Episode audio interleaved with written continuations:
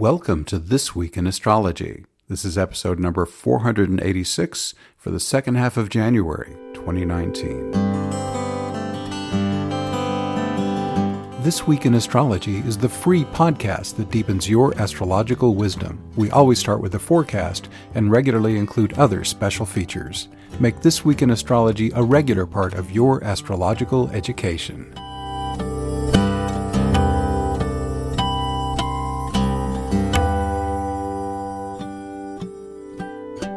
Thanks so much for listening. I'm your host, Benjamin Bernstein, broadcasting from the virtual location of thisweekinastrology.com and the physical location of Asheville, North Carolina.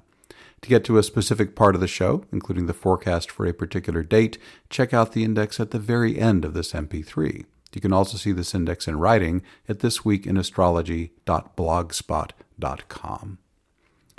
So we'll start as always with the forecast, which has some very powerful events then some announcements, and then we are reintroducing our interactive listener consultations. Uh, we have one coming up this lasts nearly an hour. We're going to go really deep, and uh, the woman I'm interviewing, Cheyenne, um, has a very intense issue surrounding a betrayal by uh, someone in her life, and we go deep into her chart around relationship and her incredible um, Pluto um, interacting. Her Pluto is conjunct her Sun, opposing her Moon natally, and it squares Juno, the asteroid goddess of committed partnership. It's a very intense and challenging chart, and we discuss how can she use this chart to make her life more wonderful and deal with the power issues that she is facing. Anyhow, more on that when we get to that. It's very juicy, and you'll learn a lot about astrology too, I hope. But in any event, let's move on now and get to the forecast. 2019's most powerful lunation, a Leo blood moon total lunar eclipse, incorporating three potent aspect patterns, highlights the second half of January. We also have the first exact occurrence of one of the year's most important aspects, a 15 month Saturn Neptune sextile, brimming over with awesome possibilities. There's also much more, including a rare quadruple yod aspect pattern. What's old as we come into the second half of January? We got a waxing moon, several aspect patterns still in play, including a couple of grand crosses, a double Thor's hammer, an envelope, and a yod, which we have previously discussed. So now let's move on to our individual days of the forecast. On Friday, January 18th, the second half of January opens up with no significant events on the 16th or 17th, but the sky, fully revitalized after two days of rest, returns with four significant aspects today. On Friday, January 18, first up, relationship harmony and flowing creativity is smoothly supported by a Venus Mars trine. Venus 12 Sagittarius, Mars 12 Aries. With Venus in Sagittarius, think big. Can you amplify some wonderful aspect of a relationship or expand your web of connections? Artistically, are you inspired to work on a larger scale? Also, on Friday, January 18, your mind can probe deeply with Mercury conjunct Pluto at 21 Capricorn. This conjunction is ideal for investigation, research, and detective work. With Mercury in Capricorn, this aspect especially supports putting your mental focus on practical matters. Also on the 18th, the Sun makes two aspects today a Sun Chiron sextile, Sun 29 Capricorn, Chiron 29 Pisces, and a Sun Uranus square, Sun 29 Capricorn, Uranus 29 Aries. The sextile supports healing and mentoring, ideally with intuitive energy and information supporting measurable outcomes. The Sun Uranus square can bring you more intuitive flashes, which my clients and I find to be the most accurate source of guidance. If you have fallen out of alignment with your life purpose, this aspect can create the disruption needed to bring this to your attention. This aspect will be most helpful when you act based on an intuitive flash, using your left brain to orchestrate optimal implementation. On Saturday, January 19th, an envelope, also called a grand trine with two kite points, peaks today on January 19. This auspicious aspect pattern started on December 22nd and ends on February 8th. This envelope, featuring Ceres, Juno, Chiron, Pluto, and the lunar nodes, invites you to seal the deal on any of the following opportunities flowing support for healing and committed partnerships, increasing your service and or visibility as a healer or mentor, enhanced financial opportunity, especially if working with a professional partner or working in committed partnership with your customers or clients. With the South and North nodes in Capricorn and Cancer, all of the above is supported with a balance of practicality and love. On Sunday, January 20th, the sun enters Aquarius at 3:59 a.m. Eastern Standard Time. For the next month, it's easier to embody your authentic self and follow your intuitive flashes. This is also a great time to serve others using your special gifts you most love to use. Also, on Sunday, January 20th, you can connect more deeply with your beloved as Venus squares Neptune, Venus 15 Sagittarius, Neptune 15 Pisces. But don't let an upswelling of love blind you to an important relationship challenge. While this aspect can create a powerful urge to merge, it also warns of the possibility of deception or important information being withheld. Are you smitten with your beloved, but also have a nagging feeling that something isn't right? Perhaps someone who knows you both is already aware of the issue, but they may need you to ask them before they're willing to share their insights. On the brighter side, this Venus Neptune square can inspire you to deepen your conscious connection with your higher self. It can also help you perceive the divine essence in all things and fire up your artistic inspiration. On Monday, January 21st, a Leo lunar eclipse will redden the sky at 12:16 a.m. That's at 0 degrees 51 minutes Leo. The total phase of this total blood moon lunar eclipse will be visible throughout North and South America as well as the western parts of Europe and Africa. Central and Eastern Africa, Europe and Asia will see a partial eclipse of the moon. For an eclipse to happen, the luminaries and lunar nodes must be within 18 degrees. They're only about 4 degrees apart here, which helps make this eclipse quite strong. Because it's a Leo full moon, this lunation invites the release or adjustment of leadership and how you seek or deal with public recognition. The theme of release or adjustment can also extend to children, your inner child, and playfulness, as well as risk taking, recreation, rest, and relaxation. Leo has a more diverse array of meanings than any other sign. Amazingly, this eclipse contains three major aspect patterns a grand cross, a kite, and a Thor's hammer. The Grand Cross contains the Moon, Sun, Mercury, Pallas, Uranus, and the lunar nodes. And by the way, you can see all of these aspect patterns at astroshaman.com. I've broken out each pattern individually as a graphic in that blog post for this forecast. And let me explain how I'm going to give you these interpretations. First, I'm going to read it as plain English, and then I'm going to do it again, inserting each planet or sign that led me to that interpretation. So here's the Grand Cross interpretation just as English. After careful planning, you communicate a revolutionary message at the perfect time. The message is practical, it aligns with your life purpose to communicate it, and you do so in a loving and entertaining way. Now, here it is again with the way I got to it. After careful planning, Pallas, you communicate a revolutionary message, Mercury, Uranus, and Aquarius, at the perfect time, Capricorn. The message is practical, Capricorn. It aligns with your life purpose, lunar nodes, to communicate it, and you do so in a loving and entertaining way, Leo Moon. The next aspect pattern woven into this lunar eclipse is a kite, a grand trine or equilateral triangle, with a fourth point giving direction to the pattern's energy. The kite contains the moon, sun, Mercury, Ceres, Chiron, and the lunar nodes. Here's two possible interpretations. I'll take both runs at each one. Harmonious breakthrough healing of old emotional wounds, accomplished through mental focus and the use of previously acquired practical talents. Second take. Harmonious, kite, breakthrough healing, Chiron and the Sun in Aquarius, of old emotional wounds, moon. Oh, forgive me, emotional is the moon and wounds is Chiron, Ceres in the South Node. Accomplished through mental focus, Mercury in Capricorn, and the use of previously acquired practical talents, South Node in Capricorn.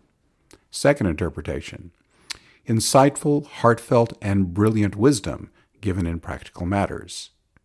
Insightful, Aquarius, heartfelt, Moon, and brilliant, Aquarius, wisdom, Chiron, and Capricorn, given in practical matters, Capricorn. A Thor's hammer is a 90 degree square combined with two 135 degree sesquares. This is the third aspect pattern. This one contains the Moon, Venus, Jupiter, and Neptune. Here's two takes. First, strongly amplified creative inspiration, along with a strong desire to share it with others. Second take, strongly amplified Jupiter, creative inspiration, Neptune, along with the strong desire, Venus in Sagittarius, to share it with others, Moon in Leo. Next one, excessively addictive or escapist behaviors visible to others. Excessively addictive or escapist, Piscean Neptune square Sagittarian Jupiter, behaviors visible to others, Venus sesquare the Leo moon. If you've gotten sucked into the second interpretation, focus on the first one. It will give the aspect pattern something better to do. This lunar eclipse's Sabian symbol is a man is under emotional stress and blood rushes to his head. With so many planets involved and so many hard aspects connecting them, this could describe the response someone might have to this eclipse. If you're feeling challenged, be sure to have a regular practice that supports calm and serenity. And so here I'm going to tell you how to get to my invocations, which my embodied awakening invocation is really good at supporting calm and serenity. I will have other references in this forecast section to both the invocations for awakening and healing. So, this is how to get to either one of them. Go to astroshaman.com. On the menu bar, uh, the last word is resources. The first pull down says invocations for healing and awakening. Click that or tap it. Up will come two posts. The first one with the blue angel is invocations for healing and awakening. It's mainly about the awakening invocation. The one below it with the screaming man says your negative reactions, golden opportunities for clearing and awakening, and that's the one for healing. So that's how to get to the ones as I reference them throughout this podcast. My eclipse special is nearing its end. Two powerful eclipses happen in January. The following only summarizes the most important effects, but in a nutshell, a Capricorn solar eclipse lined up on January 5th around 15 Capricorn. This partial solar eclipse powerfully energizes accomplishment, maturity, good time management, efficient planning, and implementation. One of this eclipse's major aspects is a Saturn Neptune sextile. We'll be talking more about that later in this forecast, actually, which empowers law of attraction manifestation and embodied awakening. The Sun and Moon also join forces with the no nonsense conjunction of Saturn and Pluto. This potent duo excels in catalyzing shadow work. If used skillfully, they offer extraordinary opportunities for accelerated personal growth. And as far as the Leo total blood moon eclipse, I just told you about that one. These eclipses impact 22% of your natal chart and can powerfully affect you for the next 6 to 12 months. Let me help you harness these potent eclipse energies so they'll make your life more wonderful. Are you concerned about how they'll affect you? Do you want to maximize their benefits? Then consider an eclipse focused astrology consultation. Again, I've got that special offer running on eclipse based sessions until the second eclipse happens on the 21st. Learn more at astroshaman.com. You'll see the eclipse special in the What's New section, just a tiny bit ways down the homepage. We have more on Monday, January 21st. In addition to the eclipse, we have two standalone aspects. A Mars Saturn square, Mars 14 Aries, Saturn 14 Capricorn, is made extra powerful because each planet is in a sign that it rules. Challenging manifestations could include aggressively controlling behavior and repressed anger, rather than using something like my free healing invocation to process and clear it. Life affirming uses of this square include energized planning and implementation and amazing endurance. Also, on Monday, January 21st, if you make the right adjustments, a Uranus Ceres quincunx, Uranus 29 Aries, Ceres 29 Scorpio, can help take your prosperity to the next level. It can also catalyze a breakthrough in the healing of sorrow. On Tuesday, January 22nd, the two ancient benefics, bringers of good luck, come together today as Venus conjoins Jupiter at 16 Sagittarius. This can be auspicious for relationships, but can magnify whatever harmonious or challenging dynamics are present. This conjunction can also amplify artistic creativity and open the door to new financial opportunity. On Wednesday, January 23rd, you can take your authentic self expression to a new level thanks to a Sun Mars quintile Sun 3 Aquarius, Mars 15 Aries. This magical aspect can also fire up more intuitive flashes. Also, on Wednesday, January 23rd, Mercury makes two aspects today a Mercury Uranus square, Mercury 29 Capricorn, Uranus 29 Aries, and a Mercury Chiron sextile, Mercury 29 Capricorn, Chiron 29 Pisces. If the square has your mind running a mile a minute, ask your higher self to send down intuitive flashes to guide you.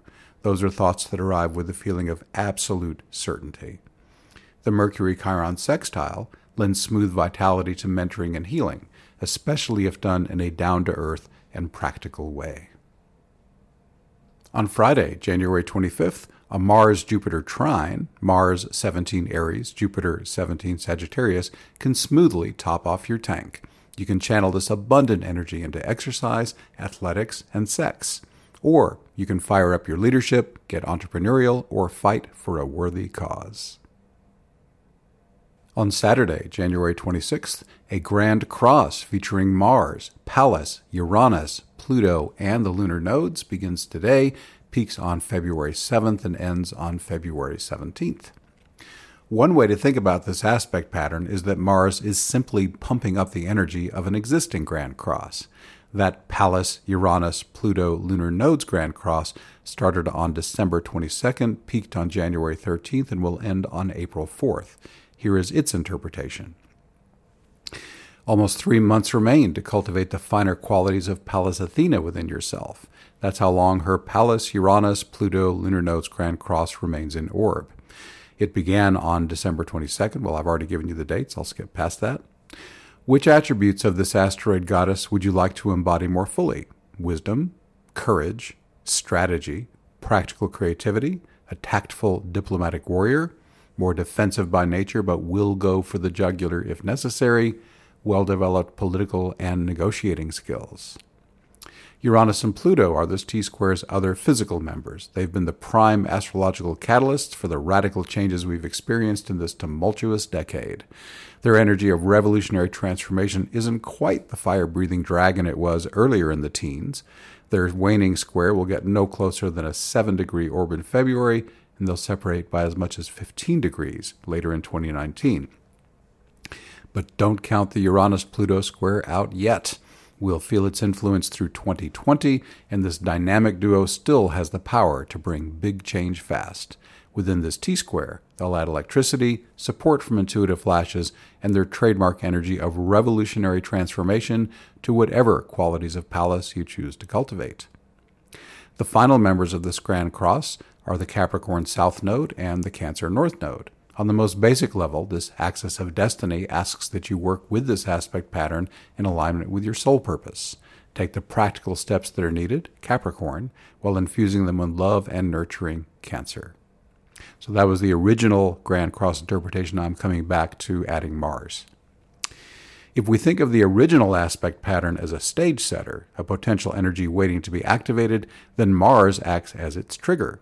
It's an especially good time to immerse yourself in this aspect pattern's themes during Mars' guest appearance. Also, on Saturday, January 26th, a cradle featuring Venus, Pallas, Vesta, and Uranus begins again today on January 26th, peaks on February 3rd, and ends on February 10th. This aspect pattern provides harmonious support for decisive strategic action, that's Pallas, in support of a higher cause, Vesta. Venus suggests that this action could be taken in partnership or might involve the arts. Uranus suggests that the higher cause might be outside the mainstream. The presence of Uranus also makes it easier for you to be guided by intuitive flashes and encourages you to partner with a cause that electrifies you. Ease, the embodied awakening support experience, offers you free weekly events via phone, web, and MP3 to help you enjoy more harmony, grace, and flow, eliminate suffering, boost your intuition, stop mental chatter and challenging emotions, live each day in a peaceful, awakened state, support the global spiritual awakening, and much more. The online recording library, over 170 MP3s and counting lets you experience the life transforming power of ease anytime. To learn more, go to astroshaman.com under services. I believe ease is the fourth one down. Check it out. Again, it's free. On Sunday, January 27th, a rare quadruple yod featuring Venus, Juno, Pallas, Vesta, Chiron, and the North Node begins today on January 27, peaks on the 31st, and ends on February 4th. With Venus and three asteroid goddesses, the energy of this aspect pattern is overwhelmingly feminine. This bird's eye view lets us see a simple meaning to this complex pattern. And as before, I'm going to give you the plain English, and then I'm going to go back and add the uh, bodies that are, that are causing me to interpret it. Adjustments that support the healing of the wounded feminine in alignment with each person's soul purpose. And with the stuff, adjustments, the yods, that support the healing, chiron, of the wounded, chiron, feminine, in alignment with each person's soul purpose, north node, in the nurturing motherly sign of Cancer. Male bodied persons are not excluded. Everyone has a feminine aspect, and we can all benefit from its healing. If you don't already have a simple, effective tool for self healing, thousands have benefited from my free healing invocation.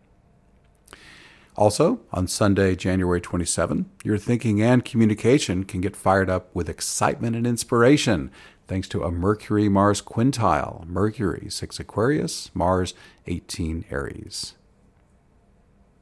On Tuesday, January 29th, your intuitive flashes can help you align with a worthy cause or show you how to better serve one you already support with a Uranus Vesta sextile. Uranus 29 Aries, Vesta 29 Aquarius.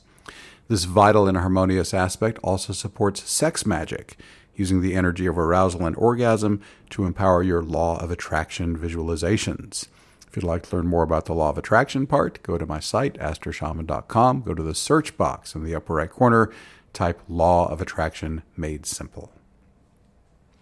Finally, on Tuesday, January 29th, expect to be more brilliant in your thinking and communications as the Sun and Mercury conjoin in Aquarius at 10 degrees Aquarius. Aquarius is the sign associated with genius. On Thursday, January 31st, one of 2019's most important aspects makes its first exact alignment today. Again, that's on January 31st. This Saturn Neptune sextile will perfect twice more on June 18th and November 8th.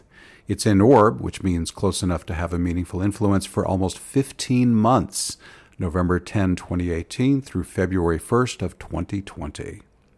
Because this aspect is so important, it merits a deep dive into the numerous ways it can be expressed. Special thanks to Renn Butler for letting me harvest some of these interpretations from his wonderful book, The Archetypal Universe Astrological Patterns in Human Culture, Thought, Emotion, and Dreams. What are some high sides of Saturn sextile Neptune? Law of attraction, embodied awakening, conscious dissolution, humble, grounded spirituality, disciplined spiritual practice, mature detachment, practical, focused compassion, concrete service to those less fortunate, putting your ideals into practice, tranquil solitude, sacred silence, and hard earned peace, and spiritual mentors. What about the low side? Demoralizing doubt and uncertainty, disillusionment and melancholy, withered dreams and challenged faith, unclear boundaries, craving drugs or alcohol to blur painful emotions and simulate states of mystical union. If you're experiencing any of these low manifestations, focus your energy on the high side potentials instead. It'll give that Saturn Neptune sextile something better to do. Whatever your sun sign, my forecasts can help you make the best use of the current astrological energies. All dates and times are in the U.S. Eastern Time Zone. Events are most powerful on the dates given, but their influence will be active for at least a week before and after.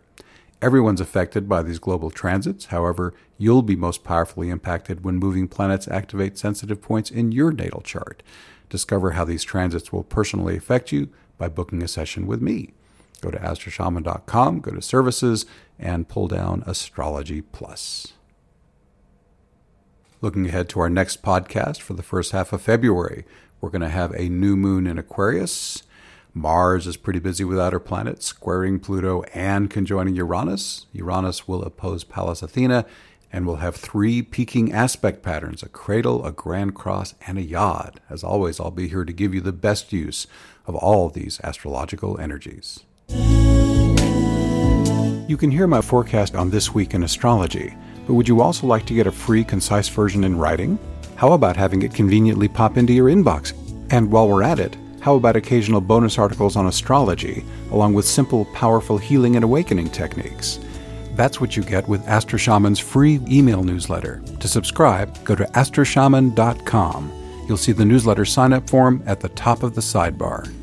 And if you like calculating your own astrology charts, why not use the world's leading Windows astrology software and get it for the lowest price available? Astro Shaman is an authorized dealer for SolarFire Gold, which also runs on Macs running Windows and recent Windows tablets. To learn more or place your order, visit astroshaman.com. From there, click on Products in the menu bar and choose SolarFire Software from the drop down menu. A free forecast newsletter and the best available price on SolarFire Gold. Two great reasons to visit astroshaman.com right now. This is the announcements section. The following announcement is for a men's gathering, but if you're a woman, please listen anyway. You may know a man who could benefit from this. This is the sixth annual Wildman Gathering. Now, it happens in August 16 to 18, which is a while away, but I'm telling you for a reason about it right now. This is a weekend of elemental initiations for men earth, air, fire, and water. It'll be located near Asheville, North Carolina. And the early bird deadline is this Monday, January 21st. So you'll save $100 if you register by this Monday. That's why I'm making a big deal about it right now. So, what's this like? You'll go within, you'll go deep, you'll dance, you'll bellow and scream, you'll sit in deep stillness and silence. You will walk across fire, you will walk away a new man. We're celebrating the sixth annual Wild Man Gathering, August 16 to 18. Are you a man who wants to co create your destiny in alignment with your soul's true nature? Do you want to live a life overflowing with passion and vitality while holding a profound stillness within? A thriving relationship with your inner wild man lets you make life decisions guided by your timeless soul. Connecting with your wild man can feed your gnawing hunger for something more. I facilitate one of the small group clans at the Wildman Gathering. Every year, I see how profoundly men are transformed by this soul deep weekend immersion. Again, the early bird discount ends this Monday, January 21st. You can save $100. For more information, astroshaman.com. Look in the What's New section. As you're about to hear, I have brought back interactive listener consultations. I'll be firing one up here in a moment. To have your question answered, it needs to be about a specific issue that's important in your life right now, such as soul purpose, relationship, career, spirituality, or your talents and abilities. Please email it to me at info at astroshaman.com. Send me your question along with your date, time, and city of birth now. And finally, this is going to be the last podcast announcement about the Eclipse Special. I know I mentioned it earlier, but here is a little more related information. As I already said, these eclipses will impact 22% of your natal chart.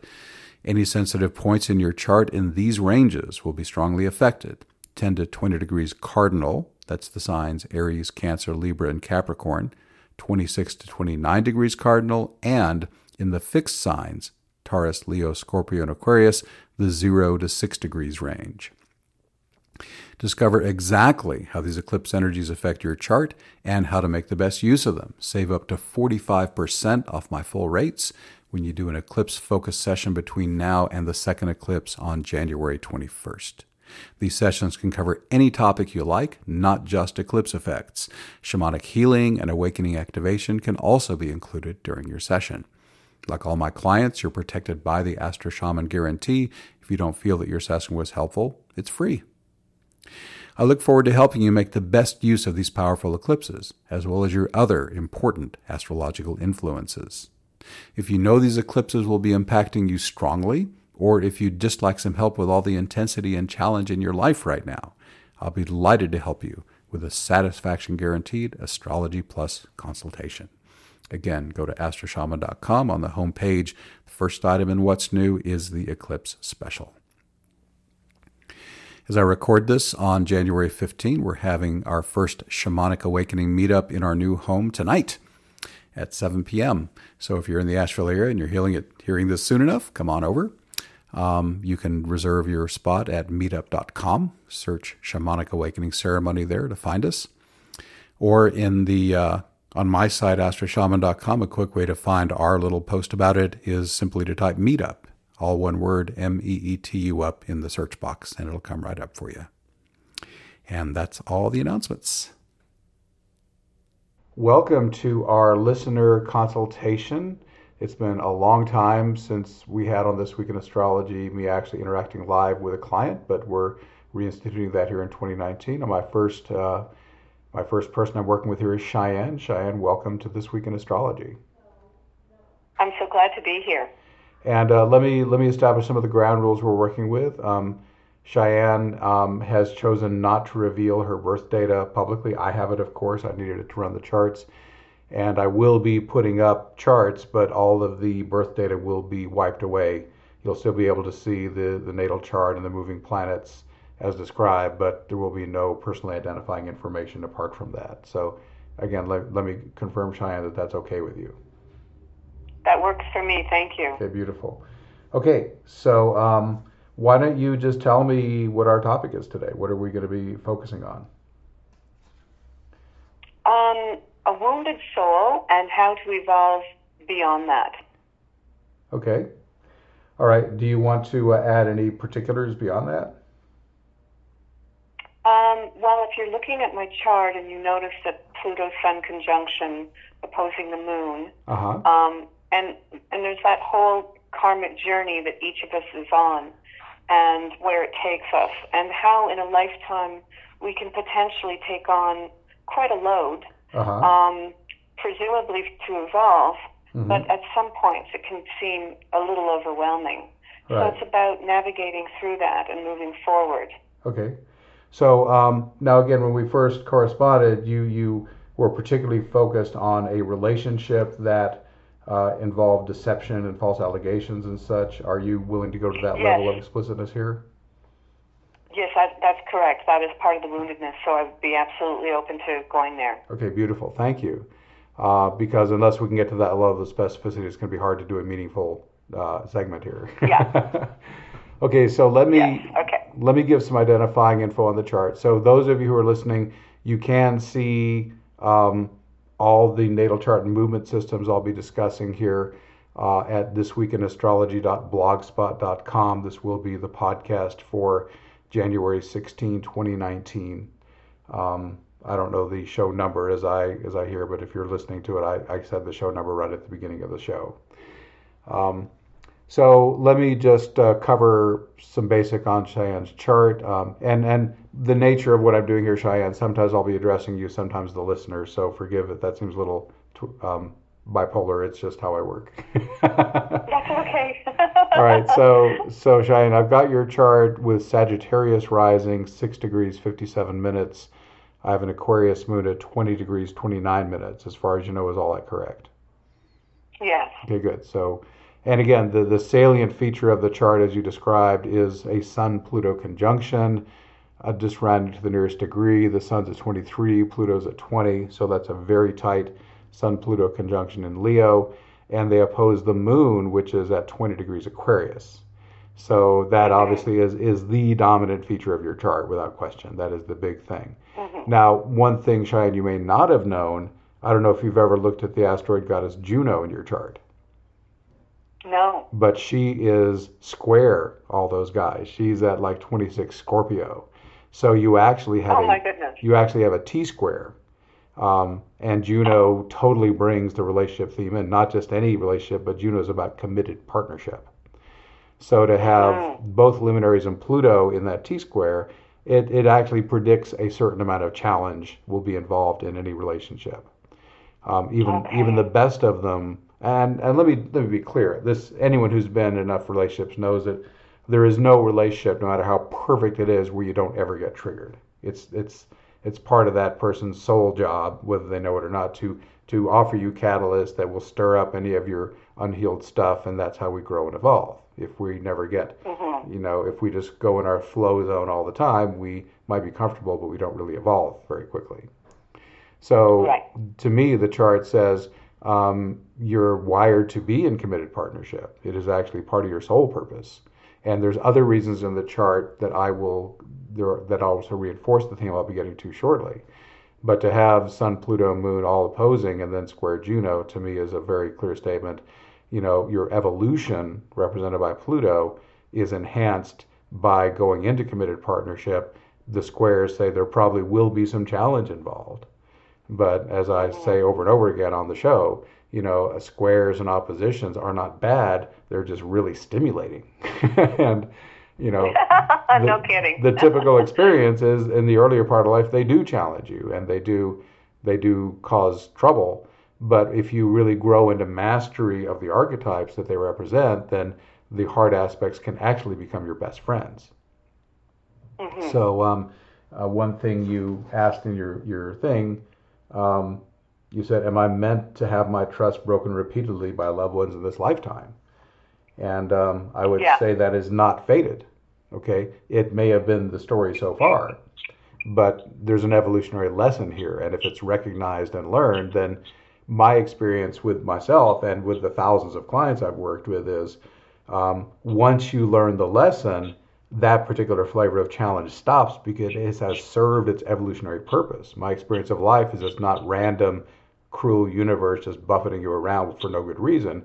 You know, any challenge that arises is meaningful and is totally for your soul growth. Does that make sense? Yeah, those are yeah, those are my beliefs exactly. Okay, good. Yes. so you. so if we do believe that, then it says once you've learned the lesson, the challenge will stop. Yeah. Also okay, also so so I, I don't believe you're fated to have just, you know, one horrible relationship after another. I don't think that's how it plays. Um, let me mention also, Cheyenne, tech, I'm hearing a kind of a chirping sound in the background a lot, and I'm wondering if you're aware of that and if there's something you can do to, to make that stop. Uh, what it was was somebody messaging me, and they have stopped.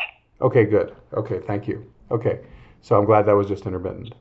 Now, I have further evidence about the importance of relationship in your chart. So let me lay this bit of, bit of groundwork as well. So your chart has a Gemini descendant, which means the cusp of house 7 has Gemini on the cusp.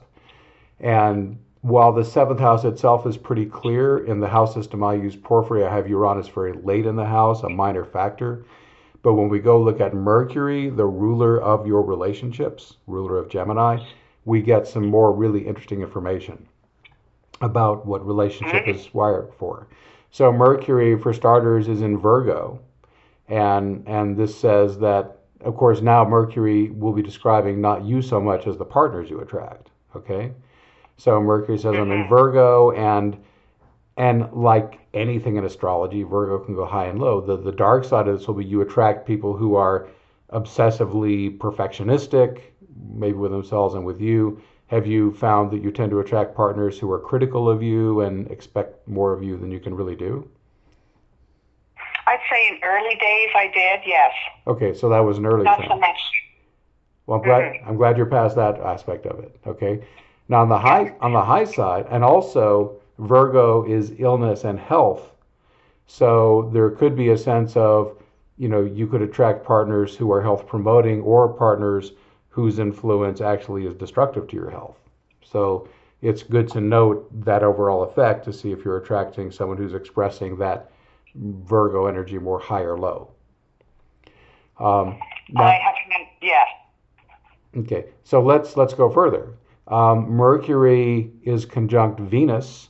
Just to give some degree numbers, Mercury, again, rounding to the nearest degree, is 15 Virgo. Venus is 18. They're only three degrees apart. That's a pretty tight conjunction. Venus is actually everybody's natural relationship ruler. That's one of her core archetypal themes. So it suggests, wow, not only have we got the the seventh house ruler, the relationship ruling planet, right conjunct Venus, that to me reinforces the importance of relationship in your chart. Okay. I mean, we already saw Juno with the luminaries making that theme once. Now we have it again. And um, the Pluto Juno luminaries thing suggested, wow, there's a lot of old baggage, a lot of old karmic cleanup to be done in your partnerships. Okay, that theme comes back mm-hmm. again because the south node conjoins Mercury and Venus. Again, the numbers south node 10 Virgo, Mercury 15, Venus 18. So there's a triple conjunction of these three points. South node indicating in relationship, you will, through the interaction with the partner or other people, you will bring back up the unresolved wounds from prior lives and hopefully resolve them. Okay? So, mm-hmm. so to me, the chart's now painting a really clear message that you're here to resolve the old karma from before in certain lifetimes. And yes, this does tend to be challenging, without question, but handled skillfully, you can actually bring to resolution or harmony all those old untied, you know, things and all the wounds that needed healing. So, uh-huh. so it basically makes you necessary to be skillful. Now, I'll mention a couple of possible tools that uh, I've found to be helpful with these things. And of course, there are many wonderful tools out there, and the ones I'm about to mention are by far not the only ones. But um, first off, it's good to have a means to communicate with the other person that is an effective means of resolving relationship conflict. And let me just check in do you already have such a tool that you have used in your relationships? Well, nonviolent communication, which is what you recommend, I've used. Good. And have you found that to be helpful? Yes, I have. Okay, good. Yeah, and and specifically, um, I referenced the the four part nonviolent communication method, which you can Google that phrase, four part nonviolent communication method, and and they lay it out right there on the page in summary. Mm-hmm. So I'm not going to go into mm-hmm. that here, but I'm glad you were aware of that. And and if anyone listening on the show here is having trouble with relationship communication, please check that system out. If you've already got something that works better, use that. But this is an awesome tool, it's been used for decades and has worked well for a lot of people. The second thing is to do your personal shadow work, because uh, one thing that's that I believe to be true is that in your in your when you're triggered by the other person, a lot of people just point the finger out at the other person. That's your fault. I'm feeling this way. Um, and I like to say, point one finger at another person, you got three fingers pointing back at you. so, um, my belief is that no one can make you feel anything. The person can be a catalyst, yes, but any emotion that comes up, you're responsible for. So, if you say that person made me feel that way, all of a sudden you have disempowered yourself. If they made you feel that way, then you're powerless to control your own feelings. But once you say, wow, I'm responsible, now with a helpful tool, you can go internal work and you can heal all that old stuff, even if the other person doesn't help you a bit, even if they just catalyzed you in an unpleasant way and moved on. So taking responsibility uh-huh. for that is super important.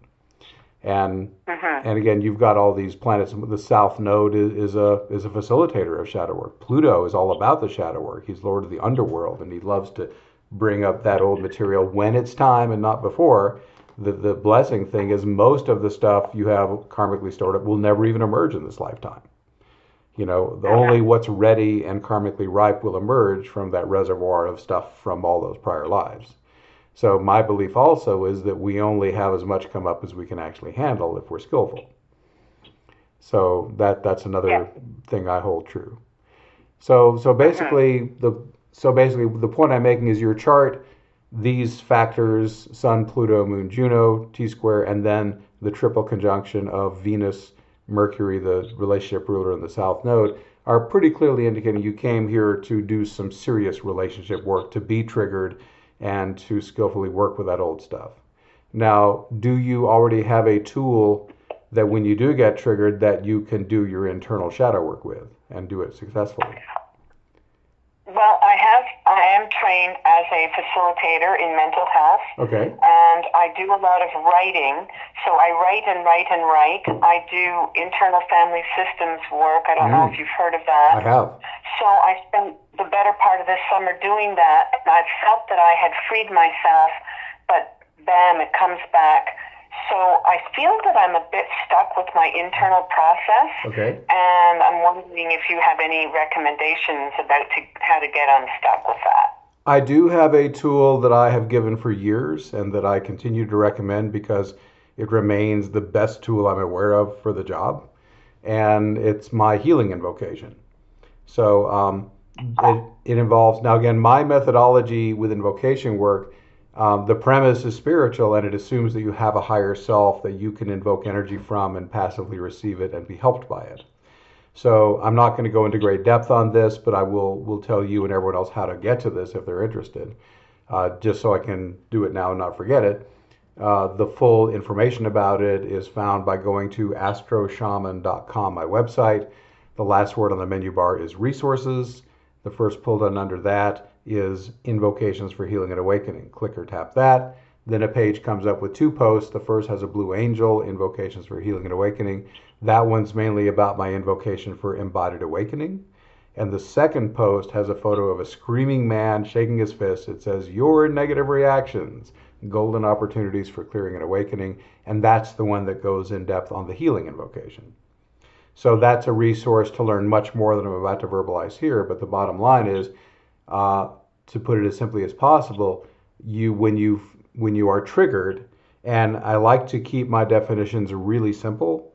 So triggered means I'm feeling a challenging emotion or a challenging physical sensation or both and that's all you have to know. You don't have to get into what is it, where did it come from, what's the story behind it. All that stuff actually with this technique just gets in your way.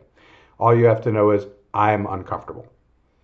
And then you you respond to that by saying seven words directly to your higher self. You say maximum healing that serves highest good, please, and then you rest in passive breath awareness and you literally let your higher self do everything for you and what happens if you are truly resting in passive breath awareness and not helping from your ego is the divine sends energy right in your crown. It goes right to the area where the challenging energy is. It stirs it up, it flushes it out. You'll actually feel energy flushing out your hands or your feet or chakras if you're halfway sensitive. And by the time this energy stops flowing, that layer of gunk will be permanently cleared. I like to say you have a great onion of consciousness where all these old wounds kind of layer on, and the outer layer falls away. And you have this beautiful divine core. We all do, the, our God essence at the center. And every layer that falls off, the ego on the outside, now has more light available. There's less blocking it. And you end every uh-huh. round of healing in a state, a deeper state of bliss, ecstasy, or euphoria. Often people go into a really profound altered state just by doing this. And it's an altered state where you're 100% functional. So, um, you know, doing repeated rounds of healing work as you get triggered, actually each each round successfully done deepens your awakened state, because each round there's less obstructing you from the fullness of your divinity in full awareness. Does that make any sense? It does. And, and a, a few years ago when I discovered you, I was doing the healing and awakening. And for some reason, I just moved away from it. So I think I'll go back to it. Okay. Well, if it was helpful back then, it might be helpful now. yes. the ego has amazing ways of putting up little resistances, and we have, might stumble on a really helpful tool. And and the the ego's job is, hmm, they're starting to wake up. Can I lull them back into amnesia? And so we somehow lose interest in even these most wonderful tools that are helping. Okay. But I will add, if someone tries this invocation, it, it really is not effective for them, then it's not the right tool for you. Then, then search for something else. Um, mm-hmm. So anyhow, that's worth a shot. And so that's a practical tool that might be helpful. Now, again, there's, like I said, there's a zillion great healing tools out there.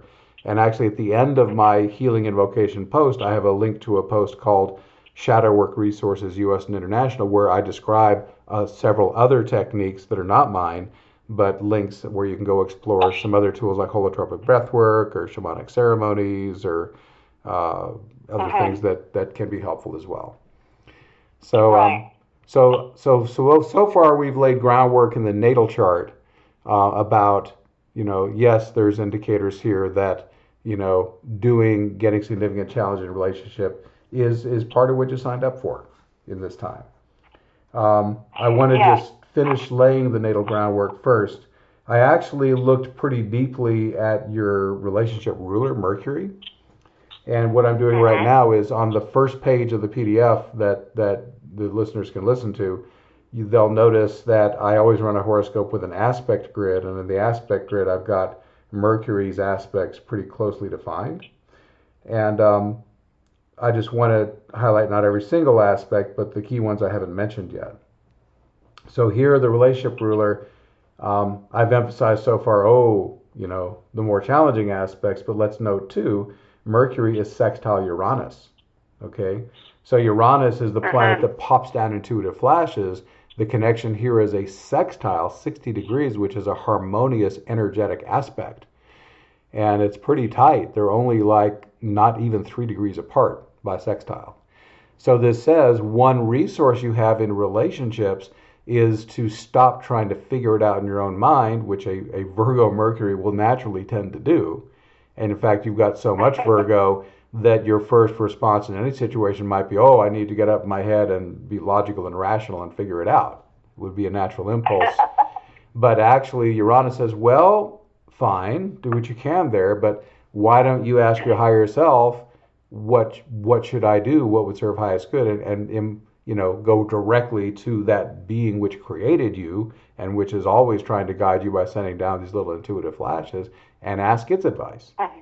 And when it pops in, uh-huh and um, the way one can distinguish an intuitive flash from just a regular thought when the intuitive flash arrives there's absolute certainty the moment the thought pops in. And um, and you may doubt it half a second later but the moment it arrived you knew in your bones it was true okay? And that's the best way i know to distinguish between the two. And when you get those hits around relationship i would follow them you know when, when those show up and you can either wait they pop in on their own from time to time but if you actually ask your higher self please guide me here. I, I, I need your insight then i promise you'll get a lot more of those intuitive flashes than if they just pop in on their own. You know the divine is very responsive to to invocation. So so just know that yeah so I, I assume you have occasionally gotten an intuitive flash and have been able to receive some insight from within in other areas of life Absolutely, I use intuition quite a bit, and I'm I'm I'm, I'm a trained psychic, so I do use it. Oh yeah. I guess the shadow side of Uranus is that it can be quite the little disruptor. well, the awakener. Um, so yeah. Yeah, that's, but, that's a, that's a factor that plays into this, I think. Right, and let me let me expound on that a little bit since you brought it up. See, my what I observe, and, and having done over seven thousand astrology sessions, I've I've observed in a lot of people's lives how these archetypes work. My current understanding is these planets operate. You know, they're basically directed by your higher self. And Uranus, mm-hmm. if if the field, if the archetype it's it's connecting with, in this case Mercury, say relationships, if you're in harmony in a relationship, if the higher self says yes, this relationship is in alignment with your soul purpose and it's fundamentally on track, then instead of disruption, you'll get electrical delight and it'll keep quantum leaping to the next level and you get all these great intuitive hits about where to take the relationship how to make it more wonderful so at that point uranus becomes a very harmonious influence electrifying and exciting okay it's when you're okay. you have gotten into a situation that in the opinion of your higher self is not in alignment with soul purpose that Uranus becomes the disruptor. Mm-hmm. And it will yeah. do that regardless of whether the aspect is soft or hard. You know, I, the, the, the connection between the, the points, the planets or points in the chart, is actually much more important than the aspects, in my experience. Right. So, so you know, just just watch. If you're if you have a life situation that is chaotic and disruptive, just take that as evidence. It either needs to be let go or you need to transform it so it becomes harmonious again. Mm-hmm. And, and if it's all exciting and in flow and, and just keeps quantum leaping, clearly it's it's serving highest good right then. So okay. so Uranus is a very good you know factor to to look at you know in terms of your relationships and, and how what kind of input is he giving you and and that's something to be watching for. Um, and, right. and, there's even some minor aspects that we'll color this. Mars makes a tight semi-square to Mercury, which is a, a minor hard aspect, but still, that could mean if the relationship's not working well, there could be argument, hopefully not violence, but Mars can go that way. Um, um, so if there's negative aggressive energy, that's definitely a warning sign with that Mars minor hard aspect. But at the same time, that could also mean fantastic sex. It could mean that there's a lot of assertive yang energy between the two of you that can be very powerful and positive to get things done. So watch watch the Martian energy and how it's behaving, and um, and Jupiter also makes a quincunx to Mercury, and Jupiter just expands. So um, the nature of this would probably be, you know, the quincunx says adjustment needed, Jupiter's expansion. So relationships will tend to have large energies about them. And your job is to make sure that, you know, that expansive energy is, is in a fundamentally harmonious mode. And when adjustments needed, right. be willing to shift and bob. And of course, your partner has to be willing to shift and bob too to make it all work. So, you know, I would say, uh-huh. especially what you're doing in your life, you know, having a, a really conscious person would be a prerequisite for a satisfactory relationship. Having a cautious person? No, a conscious. Conscious, yes, yes, yeah. for absolutely, for sure, yeah. yeah. Mm-hmm. Um, the, there's uh, one other connection I wanted to highlight. Uh, Pallas Athena, I use the four asteroid goddesses, is is making a 135 degree aspect. That's a, a I call it a sesquare. And that's you getting us. In fact, Pallas Athena, you know, in your transits is very strong right now. And Pallas Athena says, I need to have appropriate feminine assertiveness. I need to be strategic. I need to be diplomatic. I need not to just make a demand about something. I just need to really harmoniously work with the partner to negotiate a win win solution. That's her great strength.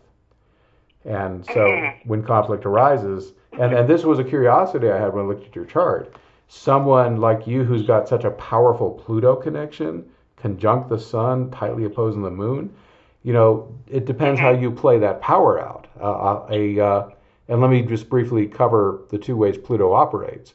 It can be power over or power with. Power over is perfectly exemplified by Donald Trump. You know, for him, he doesn't win unless someone else loses. It's a zero sum game, dominate, control, mm-hmm. that kind of thing. And it would actually mm-hmm. be easy for you with this chart to fall into that mode, okay? To just, you know, you would only feel safe by dominating, controlling any aspect of your life you don't feel secure in. But there's another way Pluto mm-hmm. can play, which is surrender, not to the other, but to the divine. I love the glyph of Pluto I'm referring to the Pluto glyph with the circle and the arc and the cross. It to me looks like a person raising hands and saying, I surrender. And this is the surrender where you win. It's surrender to the higher self. And this is the Pluto I like and that I try to embody myself. I say, okay, divine, just what would you have me do? And give me the power to do it. And, and the more I find that I fall into alignment with divine will the best I can, the more powerful I become. And that's a power vastly greater than a strictly ego-directed power of domination or control. So if if it's well, in my case, go ahead. It's been domination over me ah. and abuse of me, okay, uh, rather than the other way around. And what I've been doing is spiritually bypassing ah. and forgiving, and you know, putting it in a higher light and but I haven't been able to get in touch with my anger, 29 degrees Mars, ah. and I've been swallowing it. and so I've energetically uh, harmed myself. Excuse me. Okay. And, and so it's the, the power, the, the Pluto conjunct the Sun has not been me being willful or Trump like. It's been quite the opposite. It's being subjected to people's power over me. Okay. It's time for me to speak my truth. Yeah. But I have to be strategic about that because I've encountered very vengeful people mm-hmm. who could harm me, right. um, you know, through social media or financially or any other way. So um, I, I feel the need to speak up with the Me Too movement mm-hmm. on one hand, but on the other hand, there's always consequences for doing that. Right. So this to me drives home. I thank you for letting me know that's how it's expressing because I don't know how the archetype's playing out until the client tells me because it can go both yeah. ways. Yeah, so yeah, in, no, I'm fine with that. Yeah. So so here's here's what I see happening based on what you just told me.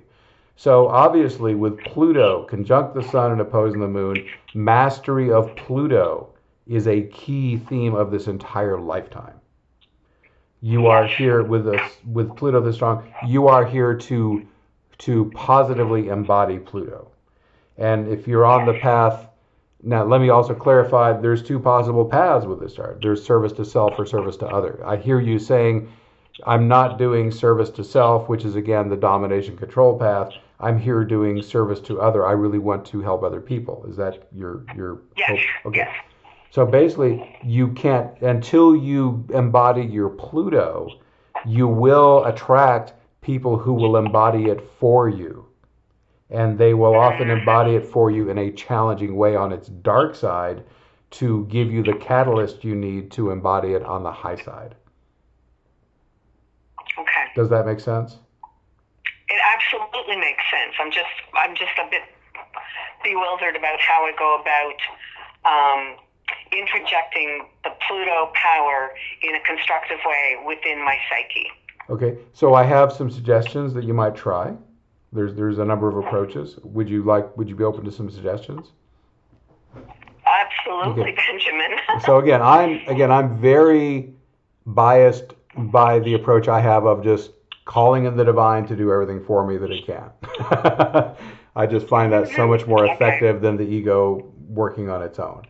So one way mm-hmm. is actually planetary invocation, or what I call my version of shamanic astrology. You could actually, just out of curiosity, have you ever worked directly with the planetary archetype as a conscious being and and consciously partnered with it in some way? Just a little bit of um, astro psychodrama a few years back, but not anything recently. Okay, well, it's it's really simple. Here, the obvious player is Pluto. Okay, the sun and moon are the core of your of your personality. So you could just say, just figure out. Okay, the, the way I do it, you first have to figure out the archetype and what you want from it. So what I what I mm-hmm. what I'm projecting here is what you want is you want Pluto to be embodied by you on its high side and just are you in alignment with the version of Pluto I described where you're asking to receive divine will, acting upon it to the best of your ability, having the divine empower you and, you know, give you the power you need to follow its guidance? Is that in alignment with your own life philosophy? absolutely, 100%. Okay, good. So you could just say an invocation might be Pluto, I call you now. I ask to embody you to the greatest extent that serves highest good empower me in a service to other capacity, help me hear the divine guidance clearly and consistently, and give me the power to act upon it to the best of my ability. Something like that would be a really sweet invocation, I think. And then there's standard. And then there's a standard karma free safety clause I throw after every invocation I do. All this to the greatest extent that serves highest good. This or something better, God's will be done. Something like that. So um, I always I, I always give it my best shot for my personality that I can figure out. But I've learned many times the divine has an even better idea. And if I don't throw that karma free safety clause on the end, it can't give it to me. That's why I throw on the end. You got something better higher yourself? I'll take an improved version of what I asked for. No problem. yeah, yeah, love it, love it. Thank you. So, so that that that's one method, direct planetary invocation. Now you can also invoke without referencing astrology and it still works. Your higher self is listening regardless, and you can call for the same stuff without referencing the planet, and it can still come in. It's just a matter of taste. Do you like invoking planets, or do you just prefer asking directly for what you want without that reference? So either way, you could do that. Now, since your since the T square involves Juno, and since we've got again the Venus Mercury South Node triple conjunction, you know, obviously this power has played out in the dynamic of relationship, right? Mm-hmm. So you could also specifically say, I call for the ability to embody this power in the context of committed partnership. And you could also ask for, I now call to myself, you know, the partner who embodies, you know, the highest, most positive energies that serve highest good. Um, okay, yeah. And so you can you can with planetary invocation, you can involve as many planets or aspect patterns or moving planets as you want. If you can make a coherent interpretation and request out of the whole, you know, elements you're working from, you can make it as simple or as complex as you want. Right. So so that could be a really wonderful way to work with that. Um, also, okay. now again, the nature of a strong Pluto is again I think we've covered this, but effective shadow work is part of the game. You know, my you know, in my opinion, you you as a soul are very ambitious this lifetime. my oh, sense is. Am I? Well, I wanted. I do want to get a lot of evolving done my, at the soul level. Well, yeah, you wouldn't have put Pluto where you put it if you hadn't. And I, I, believe, by the way, that as an incoming soul, we choose that moment of birth with great precision. And even if it seems like we were born early or late, it was all the soul pulling the strings behind the scenes, right? So yeah, with that strong of Pluto, you came to embody tremendous power. You came to be a force of nature. You came to embody tremendous power. So um, and you probably gave yourself a pretty challenging upbringing that disempowered you so that you would have even more challenge. You're right about that. so anyhow, but yes. but but just know that you're here to do great things. You're here to I mean, when I look at your chart, I've got the sun and Pluto in Leo, the the leader, the performer in the spotlight in the eighth house of profound transformation. Mars is in the eighth house too to me, it says you're here to be an agent of transformation. You're really here to. I have to some extent for others, yeah. Yeah, and I and, have to some extent. And I would even say that the larger premise is, um, and I've seen this over and over again in client charts. The ones who are here to be the greatest healers often choose very challenging lifetimes because they know as an incoming soul, if I don't experience it in this lifetime and heal it first person then I'm not, mm. unless I do that, I'm not fully qualified to help others who've been through similar difficulty. So you Excellent could. Excellent insight. And yeah, I see it as a way to develop my compassion. Yeah. And, and, and, and, yeah, because you can relate to them because you've been there and you can remember it in this lifetime, right? Yes. So, so one perspective that might help you is think, think of all the challenge you've been through as simply on the job training. I had I to like go through this. I had to go through it to be effective helping others. So that's that might be a helpful perspective. I always like to say, um, tell a good story about it, so that you know it it is a positive way of framing it for your life. Because our the stories we tell ourselves totally shape our emotions and our perspective and how we move forward. Mm-hmm. Mm-hmm. Okay, so um, may I reference some of the things you put in your email when you wrote to me? Sure. Okay. All right. So the apparently you broke up with someone in, or you had a, a deep betrayal in April 2018, late in the month. The the person you were with was deceitful. They told lies about you. Um, he even did illegal acts and, and exacted revenge in some way, and you feel that you were innocent and undeserving of this behavior and you're asking, do I write this man and clear it up? Do I write to my friends whom he used as tools to deceive me? Um, you want to speak your truth, but again, you're concerned about blowback from that. Um, mm-hmm. So, so let's let's address some of that. Okay. So. Can I just correct one thing? Oh, please, um, please. The the, the, the extent of the deceit was revealed to me in April 2018. Okay. But the deception happened over uh, over a decade. Oh wow. Over the period of, of a whole decade. Okay. Um, I just stumbled upon further information about it in April of 2018. Okay, thank you for correcting that for me. All right, mm-hmm. so I'm going back to the natal chart. I'm just examining a few things. Hang on a second. Okay, so interestingly, when I hear deception, the first thing I think is Neptune, but actually, your Neptune is not really set up in a challenging manner with relationship to a great degree. There's a little, um, there's a little, let's see. Yes, mm-hmm. a minor hard aspect of Venus, but your Neptune's not really set up to be the, the reason for this.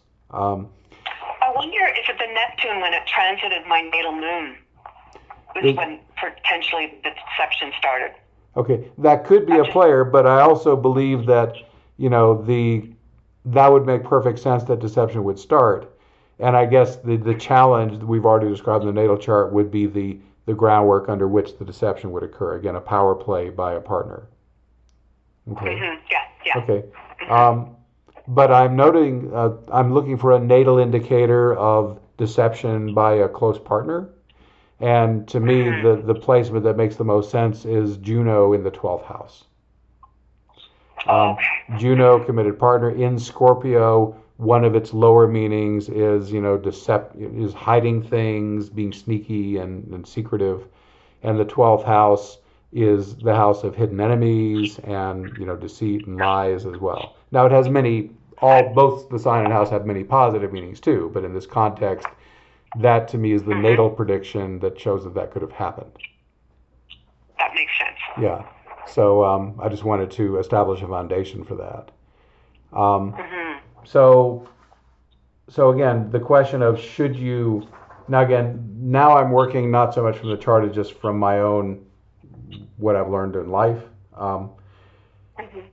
So to write him and clear it up. In other words, you're saying should you? In other words, apparently you haven't confronted him about this yet. Is that correct? That's correct. Yeah. Okay. There's no contact. Okay. Is there, it, as far as you know, is he still spreading lies about you? Yes. Okay. All right. And um, that's an interesting question. So you're being defamed, and right now you're just being quiet and just taking it and not doing anything about it. So, yes. Are you concerned that if you do go out public, that are, are, for example, are you afraid of like physical violence from him? Could he actually attack you and hurt you if you do this? In your opinion? No, no. Um, he has a facade to maintain, so I don't think he would do that. Okay, so you're not um, in physical danger. Okay. It's, it's, it's more about justice and potentially any defamation of me cascading down to my child. Ah, okay. All right. So, so if you did come out, in your opinion, what's the worst that could happen? Um. Hmm. stigma, stigmatization, judgment. Okay, why? Um, why? Non non non resolution of it because how do you how do you fight something like that? Okay. How do you counter it? Okay, so um, if unless I'm mistaken, you're already being are you saying stigmatized because you spoke up? Um, no, not because I spoke up. No, oh, okay, I'm, I'm probably misunderstood your your question. Um, so, so the rumors have run through a group of people. Uh-huh. I stay away from them. Okay. Um, I've maintained more of a passive response and done some spiritual bypassing, whereby I've, you know, let spirit take care of that. Right. Um, but um, the Me Too movement has aroused something in me that says you need to speak your truth, otherwise you'll go to your grave regretting mm. that you never spoke. And so give the person a benefit of a doubt, and even though it's deception, give the person the benefit of a doubt that they misperceived mm-hmm. and went along with a misperception and distorted it mm-hmm. beyond all, you know, ramifications. Right. And it turned into something, uh, blatant lies. Okay. So the seed, the seed may have been a misperception that got blown way out. And you're speaking now of the perceptions of the person who's been defaming you. Yeah. Okay. Okay. All right. So, so again, like I, I would like to ask my question again because I'm I'm still hoping to hear a clear answer to it. So basically, okay. if you if you came out and you said this this person has said these things about me, they're not true. Here's my version of the story, etc. Um, would your situation become any worse than it already is, in your opinion? I mean, I, I don't understand what the risk is. If there's no threat of physical violence, he's already said all these terrible things about you. I mean, how much worse can it get? Mm-hmm. Is my question. Well, it could be public. It could be public instead of just among a, a certain network of people it could become his allegations could become public. So his allegations have have not really they're not all over social media. They're just rumors or no, lies spread in a limited way. That's correct. Okay. That's correct. All right. Okay, so it could blow up and the rumors could get much larger. Oh yeah. Mm-hmm. Okay, now I understand the risk. Um, so, yeah. so are you aware of the people who have been lied to about your situation? Do you know which ones? Yes. Okay. So, yes. what would be the harm in going to those people and letting them know the truth? I was thinking of doing that. Uh, okay. Uh, they have a stake. They have um, they have some kind of financial relationship with this person, mm-hmm. so they may not be willing to um, um, acknowledge what's been said as being untruthful. And does does the truth or lie of the situation actually affect their financial interest in whatever situation this is? It, yeah, both ways. It could affect both both parties. Uh, the person who's doing this okay. and they're as well. Yeah, there's oh. there's money involved. Oh, I yeah. didn't know that. So there's a whole financial layer. Okay. Yeah, not not my money, right. but their their yeah. Interesting. Yeah. Okay. All right. So yeah. So they may have a vested interest in believing him versus you because believing him is more supportive of their financial interests. Absolutely. Huh. Okay. So you're afraid that would make him go rogue and, and be even more public with his, his lies? Yes, correct. Okay. All right. Okay. Thank you for giving me a better perspective on the situation. So again, it's not my it's not my job to tell you you should or you shouldn't do either action. But uh, and actually, believe it or not, astrologers have a code of ethics. We're not allowed to tell a client what to do. yeah, I realize that. That's yeah. Okay. So um, so here, um, let me let me frame. Uh, did you have something more you wanted to say? No. Okay. All right. So. I'm listening. So the question then is: This is clearly an opportunity to either be empowered or disempowered. Yes. You know, and you you've got a very clear situation here to step into your Pluto in a you know in a harmonious way and I mean, there's mm-hmm. there's different ways of doing this. You could come out all angry and biting and vindictive and counterattacking and and come with a low Pluto and power over, or you could come out and be more high path, saying, okay, I'm calm, I'm in my center, and here's what actually happened, and the method of. That's deli- what I want to do. Right. Okay. So so first off, I would say step one is to do whatever internal shadow work is needed to harmonize the situation the best you can. Um, and you'll have to get in touch with your own inner guidance as to whether being now reaching out to those who've been lied to or even being more public is is in your highest interest. And that's that's really I can't tell you if that's what you should or shouldn't do. That's going to be your own internal guidance on that. I will i will just say the chart with what we've described is saying as long as you allow powerful people to control or dominate you, you will not have stepped into your Pluto yet. So to me, right. what's clear is it is, you know, the situation is asking you to step into your power. The the particular mm-hmm. way that looks is your decision. Right. Whether that's yeah. going public and spreading this information broadly, whether that's just talking to the people who are affected by it, and and just feel what what is your guidance to do that. You know, that this chart mm-hmm. requires the development of tremendous courage. Mm-hmm. And so, yes. and of course, you would need to factor. Okay, what's the like I said, what's the worst that could happen to me in this situation, and mm-hmm. and what are the yeah. consequences if he you know goes much broader with it. Yeah. Um, yeah. So so those are things I can't tell you definitively what to do. It might be interesting though to look at the current transits you're under and see if there's any hints there about uh, courses of action that might be, you know, implied by that. Yeah. So um, yeah, I'll have to do. So I have done transit study, and and oh, good. Yeah, so I've actually I've actually studied your transits, your secondary progressions, your solar arcs, and your solar returns. So I did full homework here. wow. okay. So um, the most powerful transit, and, and I and I was very restrictive of my transit study. Normally I look at everything, but I, I restricted myself just to relational themes this time. Okay. Mm-hmm. So the most powerful thing happening is transiting Neptune is opposing your Mercury and Venus right now. And again, mm-hmm. Mercury is your relationship ruler. Venus is always about relationship. So, and by the way, Neptune was making this opposition when you made the discovery about the deception. And, and again, low Neptune is deceit, you know, backstabbing, you know, lies, all that kind of stuff. Mm-hmm. So the dark Neptune mm-hmm. was was made evident to you while Neptune was opposing. Now, on a higher mm-hmm. note, Neptune is divine flow, it's spiritual awakening and inspired creativity.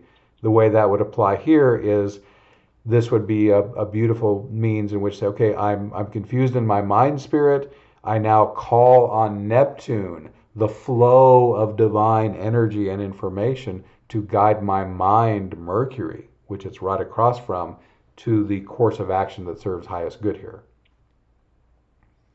And you wow. can also call Neptune for healing. Again, Mercury's in Virgo, the sign of healing. And Mercury is a ruler, is the the ruling planet of Virgo. So you could also say, Neptune, I call your healing divine energy to heal these relationship wounds and help me do my shadow work and flush off the negative energy that this has stirred up in me. Uh-huh. Um, so that would be a lovely way to use the Neptune transit to not only gain guidance from within, but do the healing work that Neptune can. See, Neptune's like water, it washes things away. So he's a beautiful ally yeah. to have there for healing in this particular context. Mm-hmm. Mm-hmm. Um, That's brilliant. Well, yeah. thank you. Um, and now there's a lot of uh, there's a lot of things I note here. I'm not going to specifically verbalize because I don't want these segments to run super long, but I'll try to hit the most important stuff. Um, yeah. You have another powerful transit, Uranus by transit is also aspecting Mercury and Venus, and but this one is a sesquare, 135 degrees and this uh-huh. one is is just you know in the middle of its warm up. So Uranus is the other planet of intuition. Neptune is the waterfall of information and energy. Uranus is more like the occasional lightning strike. We we discussed him earlier. So transiting uh-huh. Uranus is actually hitting Mercury and Venus itself, and therefore I'm guessing that you're either getting intuitive flashes about the right course of action or you can call them in and and receive that guidance. Um, okay. So I would definitely be, you know, my, you know, I'll, I'll tell you, I'll just share this from my own personal experience. The deeper I've moved into my awakening, the less able I am to make a rational decision. it's like, I'm serious. It's crazy. But, you know, the more right. my intuitive capacity increases, the less I need my left brain because the stuff I used to have to do logically and rationally, I just know from intuition now. So so basically, if the mind is confused and, and the nature of the mind is like a hamster wheel, it can run endless possibilities, pro and con, and never come to a decision, right? Mm-hmm. So mm-hmm. I prefer the clarity of a definitive intuitive answer personally. And you've got both intuition right. planets hitting Mercury and Venus, both representing relationships. So I think the guidance will be there if you just call it in and leave enough quiet space to receive it. Yes. Does okay. that make sense? That's perfect. Okay. Yeah, absolutely. Yeah. Okay. Yeah. Now, next, I'm going to touch on a couple of progressions.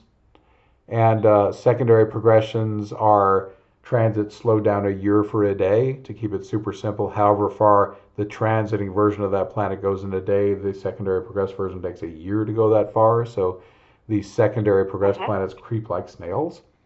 What really caught my attention here is the asteroid goddess Pallas Athena Pallas Athena, this is where she really comes into play to, in two capacities. Progressed Venus, the natural ruler of relationship, is right on top of Mercury, the chart's relationship ruler. Okay? And oh. um, she is like half a degree off conjunction. So that's that's saying relationship themes are very strong. It doesn't, to me, offer a specific guidance, except Venus is associated with harmony and flow and grace. So to me, it's suggestive that whatever approach you take, you know, come to it from the most harmonious space you can. Okay. Yes. Rather than the mm-hmm. the uh, ultimate fighting championship approach where you're just all savagery and and you know and, and animalistic. it's like think of Caine in, in Kung Fu. You know, he would fight but it would be in a flow state, and he would be in the in the greatest centered harmony, even as he was engaged in combat. So to me, mm-hmm. that's suggesting you have the capacity to, if you do engage in this battle, come through it from the greatest flow state you can. Um. The other thing that also you have in your chart a, and this is interesting too, given the circumstances and a almost exact opposition of Pallas, Athena, and Mars. you're you're and this is all just natal chart. Mars exactly 29 Leo and Pallas Athena 29 degrees. Um, forgive me, I got that wrong. Your Mars is 29 degrees Cancer, and Pallas yeah, Athena is 29 Capricorn and nine minutes. They're nine minutes apart from exact opposition. Okay, so okay. so Mars in this case represents the masculine and in a female's chart, Mars can represent the male partner. And of course, he also mm-hmm. represents anger, assertiveness, violence, you know, aggressive mm-hmm. action in in in against you. Pallas Athena, I touched on earlier, but she is feminine assertiveness. She's also strategy, craft. Um, she'd mm. rather, she's a great negotiator. She's a fabulous politician. It's like, wow, how can I work out a harmonious solution so we don't have to do physical combat? Okay. Yeah.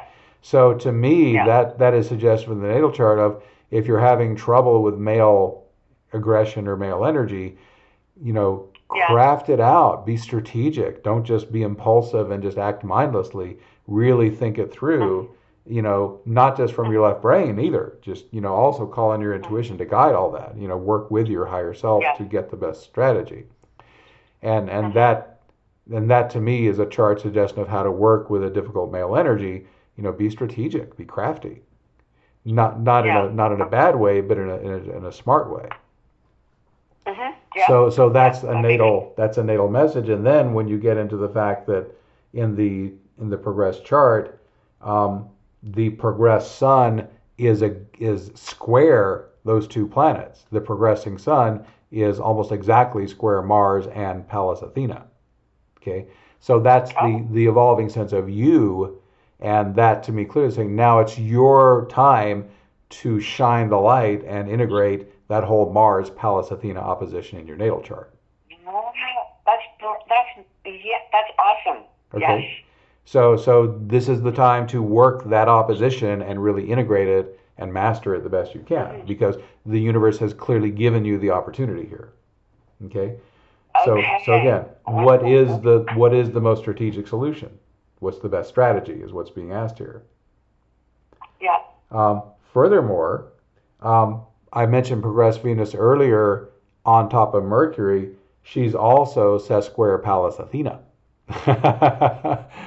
and yeah, she's progress Venus is like making that 135 degree right down to Pallas Athena. She's also making the semi square to Mars.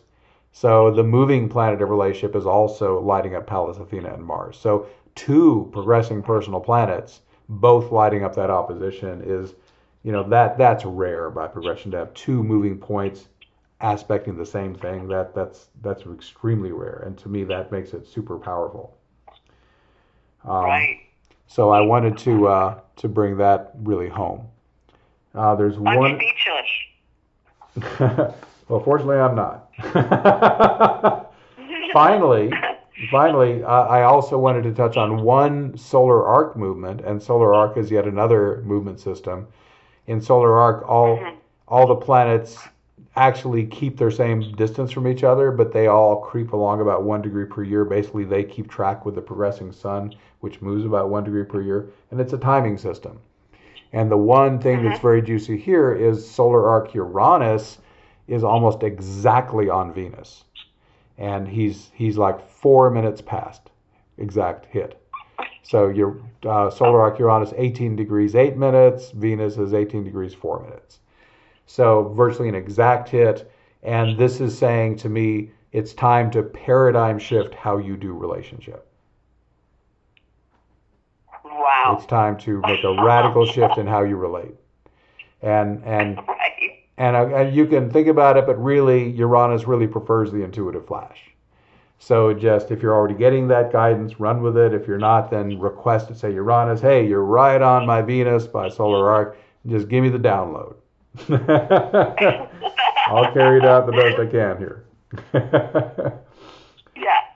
Um, so I'm, I'm actually sensing I, I, I could hit on the solar return as well, but I'm actually feeling that might be enough. But you tell me, do you feel like, I mean, I've covered a lot of ground here, but has anything helpful transpired here? Do you feel like you've gained any insight that will actually help you deal with the situation?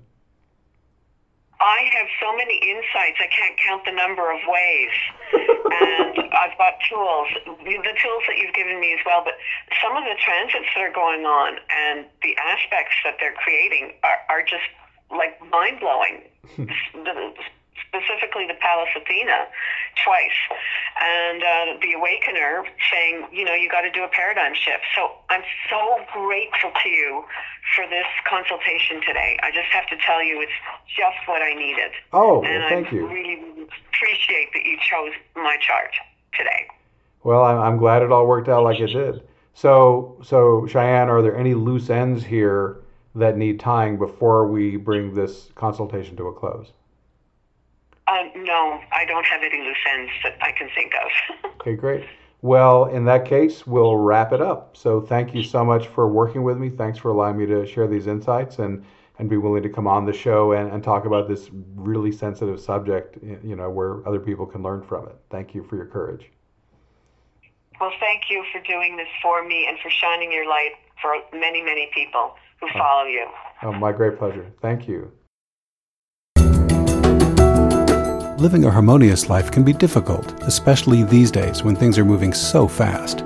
You'd think that those of us committed to personal and spiritual growth would have it easier, but sometimes it seems as if our lofty aspirations cause us to face even greater challenges. Fortunately, you have a map to guide you, your astrology chart. It can reveal a wealth of information about your soul purpose, your optimal career, and your ideal romantic partner. Spirituality, timing, relocation. Your chart, when interpreted by an insightful, experienced astrologer, can provide helpful insights into every area of life. And since the moving planets keep activating different parts of your chart, getting astrology updates at least once a year can help you keep focused on what's important now. But astrology is only the beginning here at Astro Shaman. We also offer shamanic healing, which can reduce or eliminate physical, emotional, and mental issues. Your shamanic healing session will also equip you with simple, powerful techniques you can use on your own to help you take your healing and spiritual awakening to the next level. We also offer other services to help improve your life, including awakening activation, electional astrology, mentoring, and more. All are equally effective in person or by phone or Skype. A digital recording of your session is included, and my guarantee makes it risk free. If you don't feel that your experience was helpful, it's free. To learn more, visit astroshaman.com. I love my work, and I look forward to helping you.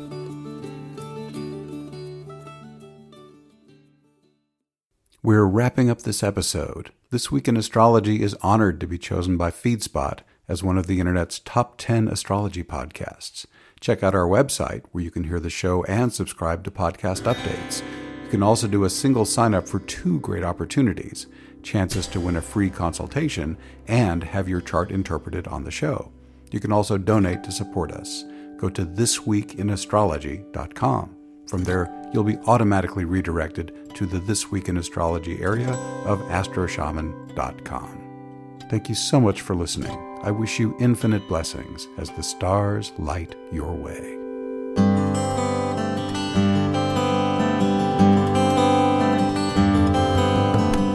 This Week in Astrology is copyright 2018 by Astro Shaman. All rights reserved, although enthusiastic sharing is encouraged. You can access our free comprehensive audio archive from thisweekinastrology.com. If you'd like me to illustrate the weekly forecast with your chart, please send me your date, time, and city of birth. This also gives you a chance to win a free session with me every month. I welcome your personal questions for my live listener consultation segments. I also welcome your general astrology questions and feedback. Just email info at astroshaman.com. I look forward to making you a part of this week in astrology.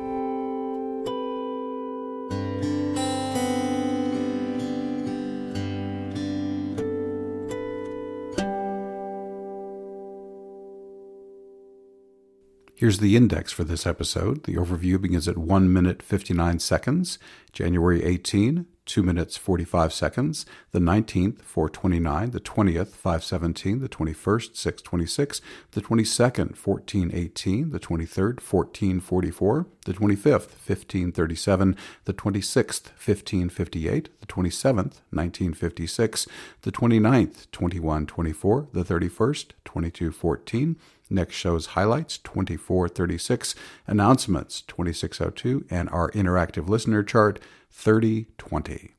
Thank you so much for listening to This Week in Astrology.